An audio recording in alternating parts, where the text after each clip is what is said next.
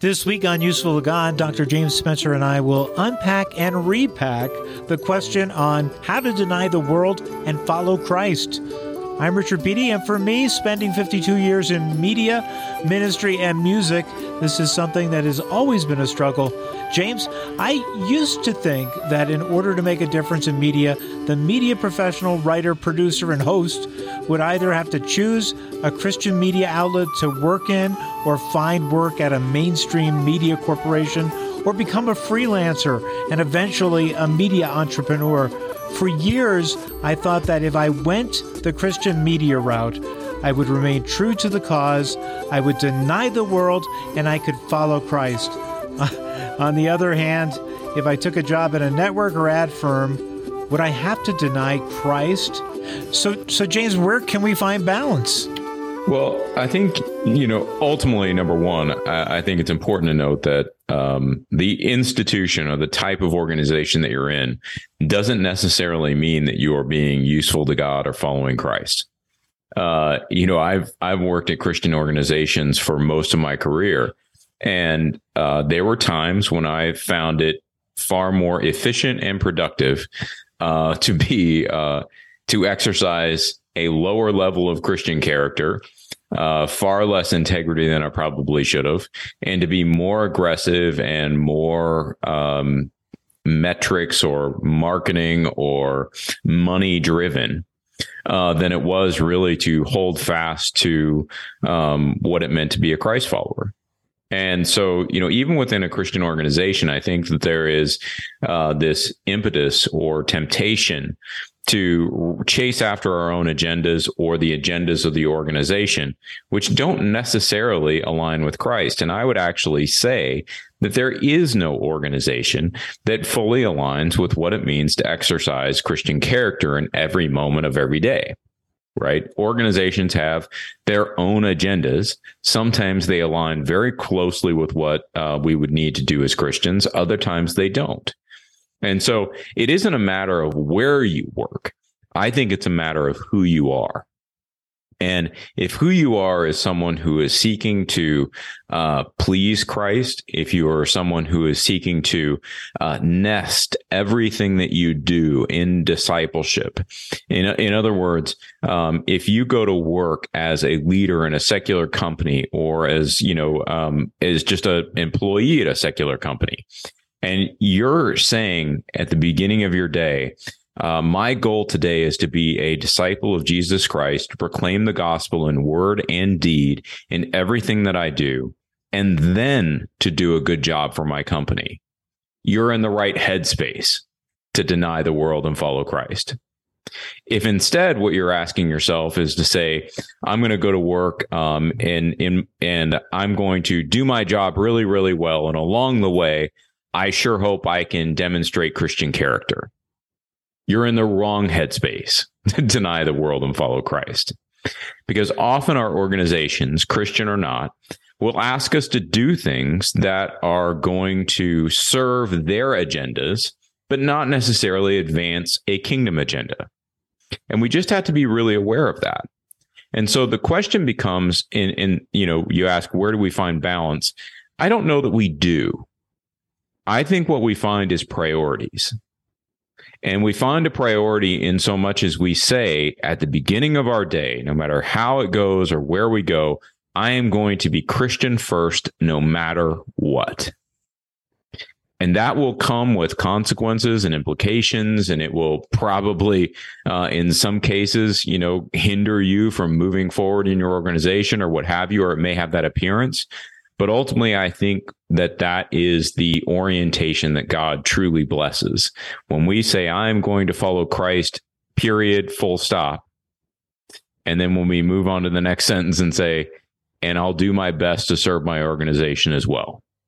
That's the mentality we want to carry into this. But it's so hard sometimes, isn't it? It really is. I mean, I, I think you know, as, again, like I mentioned, I mean, I I oversaw a distance education division um, at a Christian college, and you know, the enrollment pressures were real. It wasn't just sort of something ancillary that I blew off. It was it was a real serious thing.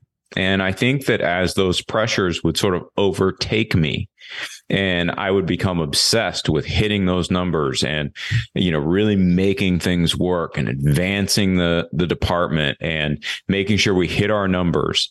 Um, I know I lost sight of Christ a lot of the time. And, you know, that's coming from a guy who's had, you know, more than a decade of theological education. It, it's difficult. Those pressures are real pressures. And so the, the point is not to say, if you don't do this, you're a horrible human being, right? The point is to say that if every morning we are not waking up committing to do, to say, I'm going to be Christian first no matter what, we're taking that we're we're getting up on the wrong side of the bed so to speak and we need to really begin with that initial commitment to love god with all we are with all we have as i'm phrasing it to be christian first no matter what. And then as we go throughout our day that we may we may find that we succumb to temptations to sort of go another route. Um, but that's the beautiful part about christianity is that um, God allows us to confess our sins and is faithful and just in, in forgiving us our sins and cleansing us from all unrighteousness. I mean, we have this beautiful relationship with God where he honors not only our intentions, he not only honors our good works, but he honors our alignment with the truth as we confess when we have fallen short of his standards. Well, I know, and uh, this is a this is a great conversation because I think there's a lot of people that go through this all the time, and you just think of you think of Paul. No matter how hard I try not to do something or to do something, I, you know, I just fail at it miserably. Uh, you know, yeah. in the 17 years I spent to focus on the family, writing and producing features, specials, radio spots, and PSAs, I put together my own company then, and that served organizations organizations like Focus, uh, Promise Keepers, and National Day of Prayer. Then I began to study and benchmark other professionals, people who were doctors, psychiatrists, architects, lawyers, composers, actors, scientists, teachers, and authors. I mean, every professional that you could think. They were considered leaders in their professions and they lived a Christian lifestyle. They were examples very little compromising was done. And in fact, they remained living with Christian ethics and values They united people in the way they treated them. And, and then they were available when people needed them. How do we demonstrate that kind of usefulness no matter where we live, work, or are part of communities?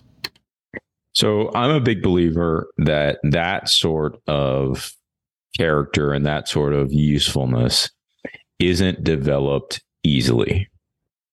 It's developed over time through the small decisions that we make. There was a great article written in the 1970s, and I'm blanking on the author right now, so I won't even try to think of it. Um, but it was called The Tyranny of Small Decisions. And basically what this gentleman argued was that, you know, as as we look out at the at the market, right?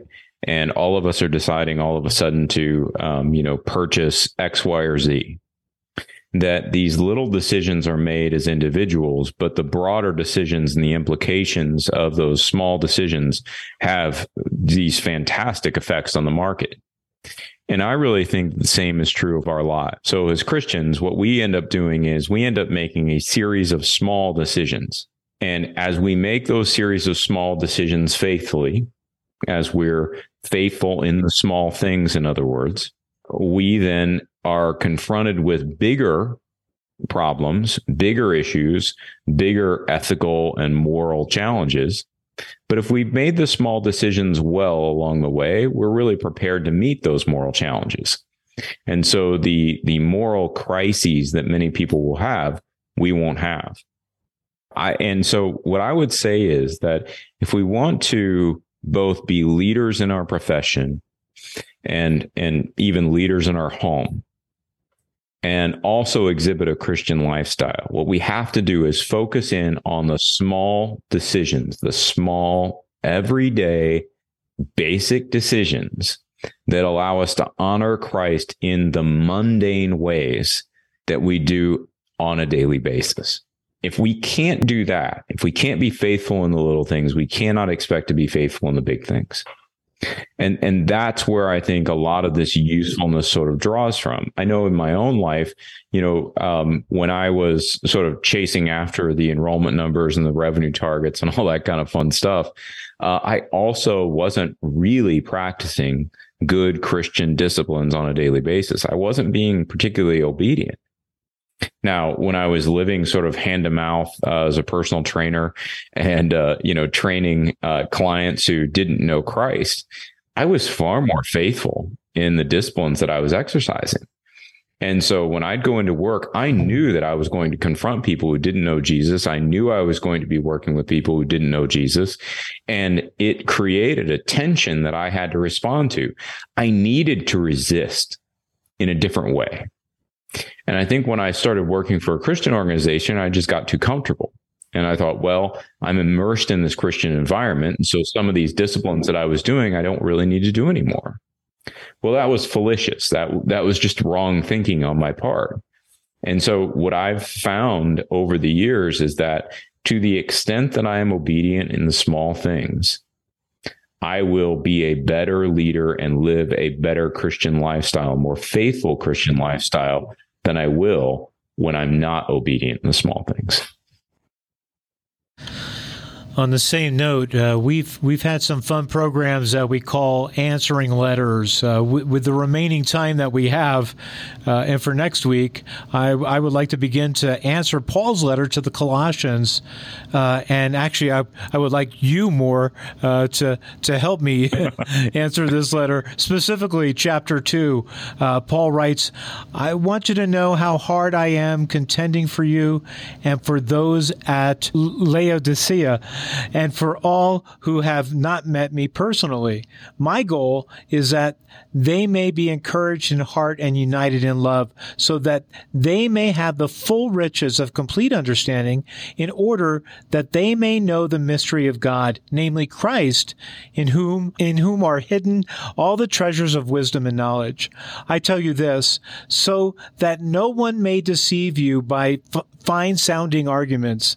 For though I am absent from you in body, I am present with you in spirit and delight to see how disciplined you are and, and how firm your faith in Christ is. James, there are so many fine sounding arguments we hear in our culture, some not so fine. And yet, how do we dissect those arguments and then test them?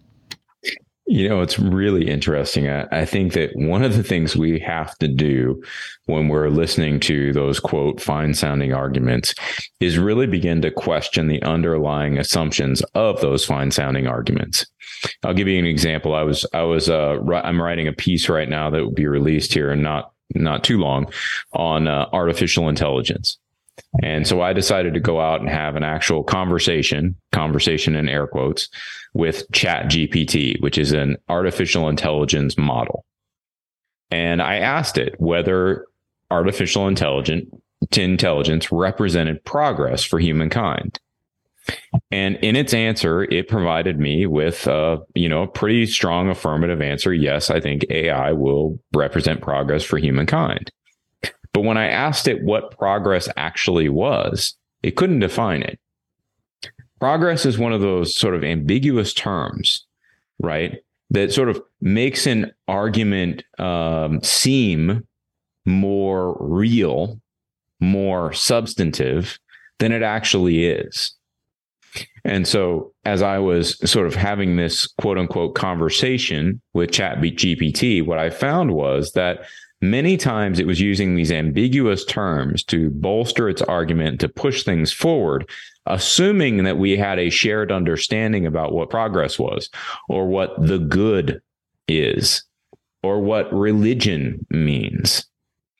And, and that just isn't the case. And so part of what we're going to have to do if we're going to avoid falling prey to fine sounding arguments is we're going to have to root ourselves very deeply in biblical and theological truth. And, and I don't mean that in sort of a fundamental doctrinal sense, right? What I mean is when we're founding ourselves in biblical and theological truth, I'm saying that we are so orienting ourselves to the world uh, and and to the God who is active and present in our world that arguments that do not take that into account automatically seem odd to us. Why is it that this argument isn't assuming that God is active and present in the world? Why is it that this argument is assuming that it understands wisdom when it doesn't know God? We've got to get that sort of down to our own roots with this.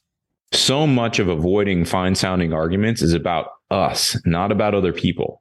It's about us owning what we believe. It's about us being convicted about what the scriptures say and about what, what theology we really believe and living that out in our daily lives and being very diligent about the way we hear things, consume things, and also express things.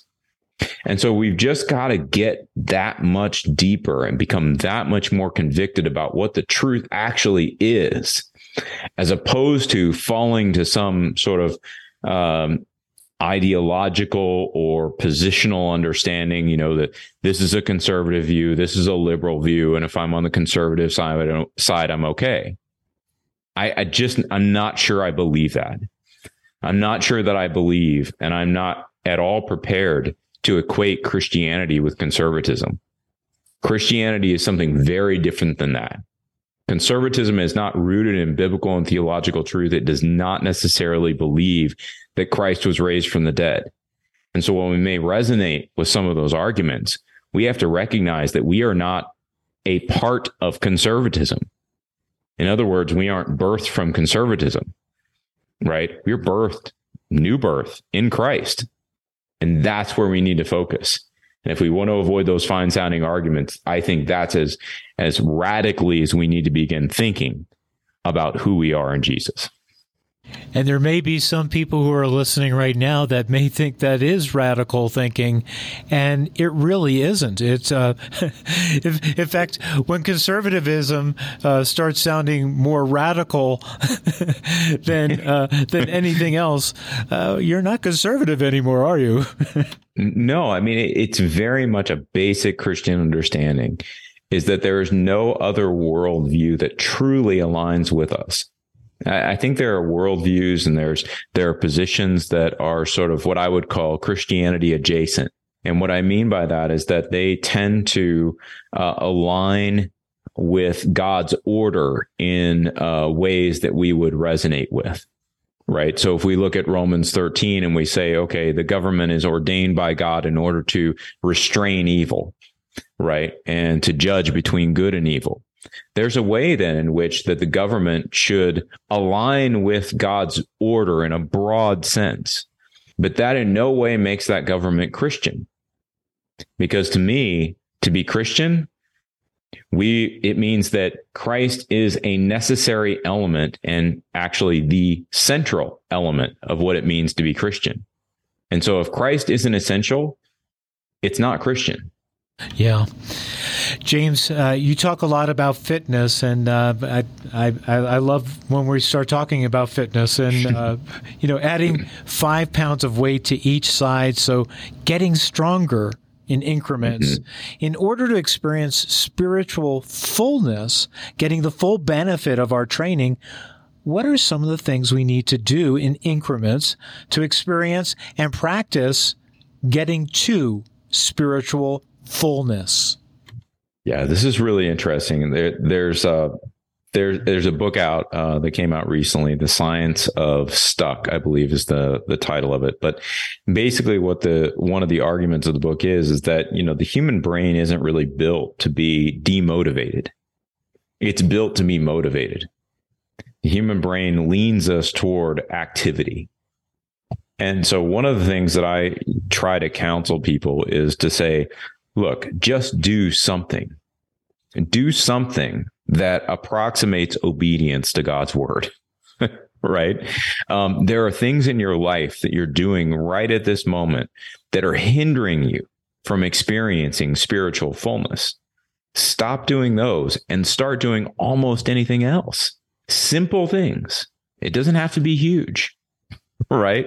Uh, right now, we're going through the Go Dark Shine Bright campaign um, at uh, at D.L. Moody Center, and so it's a five day media fast. It's a setting aside of media that is hindering your walk with Jesus Christ. That's not a huge sacrifice. It's not that big of a deal. Right. But in, in taking those five days off and, and substituting the time that you were spending on media with time in God's word and in prayer, you're getting sort of an exponential benefit out of that very small, relatively innocuous practice. And that's the sort of incremental change that I think is necessary.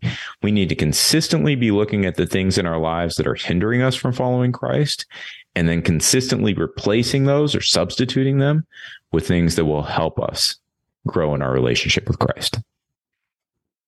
That's great. Uh, we're going to have to leave it there right now. Next week, uh, we'll have uh, we'll continue this this line of questioning on becoming useful to God. We have some guests that will help us in uh, denying the world and following Christ.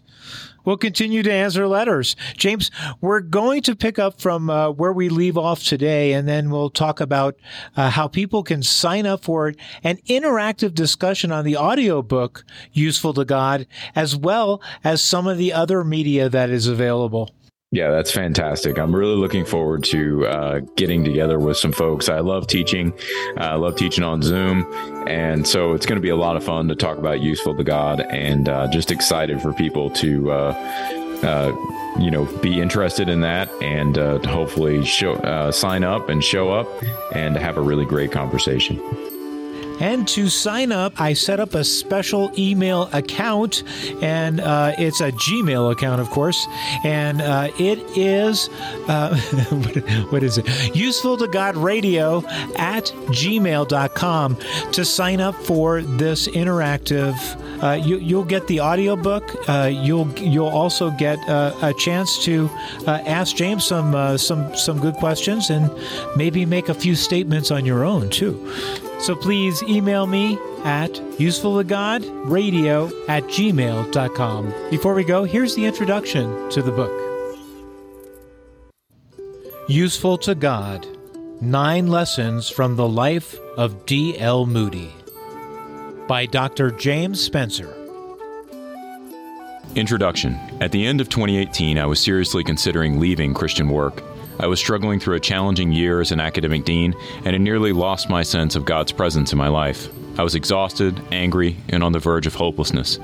After years of pushing myself to achieve, get promotions, and develop a solid reputation within biblical education, I was running on empty and had been for some time. It was time for a change. I took a leap of faith away from higher education and accepted a position with Moody Center, a fairly young, independent Christian nonprofit organization that owned a portion of the historic property where Dwight L. Moody lived and did much of his ministry in Northfield, Massachusetts.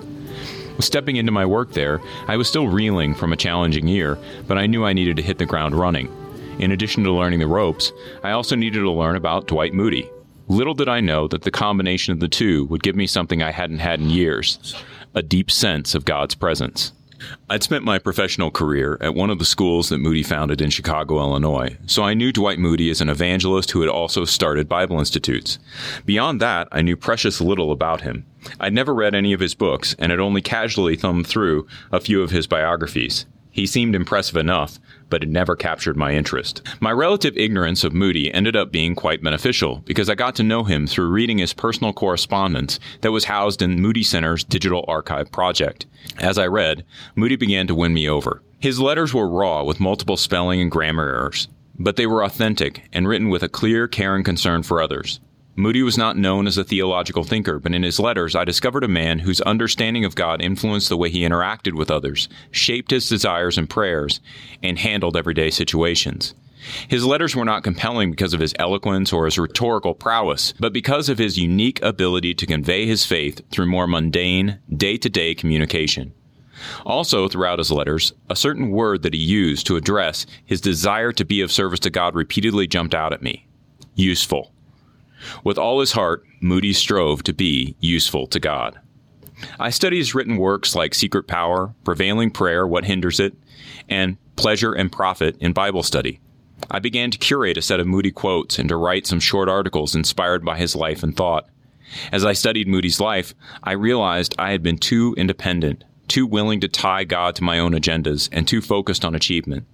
Despite earning multiple advanced theological degrees, working in Christian higher education, and being active at my local church, I had lost sight of what it meant to walk by faith. Now, when I reflect on my last few years at Moody Center and the work of God in my life, in part through my study of Moody, I don't believe God is done with him. God continues to use Moody's story. This book revisits Moody's life and ministry with help of one of Moody's contemporaries, R.A. Torrey. Torrey's book, entitled Why God Used D.L. Moody, described the characteristics that made Moody radically open to God's use. These characteristics provide a wonderful way to introduce you to Dwight Moody and encourage us to be a people who are useful to God. This book can be enjoyed individually or within a small group setting. After an introduction to Moody, each of the preceding chapters is a journey into the ministry of Moody and how his personal characteristics, the Word, and his work informed his choices. Each chapter also includes a biblical devotion, some probing reflection questions, and the opportunity for you to create your own action plan to grow in the characteristic discussed in the chapter. My hope is that, in considering why God used D.L. Moody, you will be inspired, as I am, to show the world what God can do through an individual who is totally surrendered to Him and how we can become such individuals as well.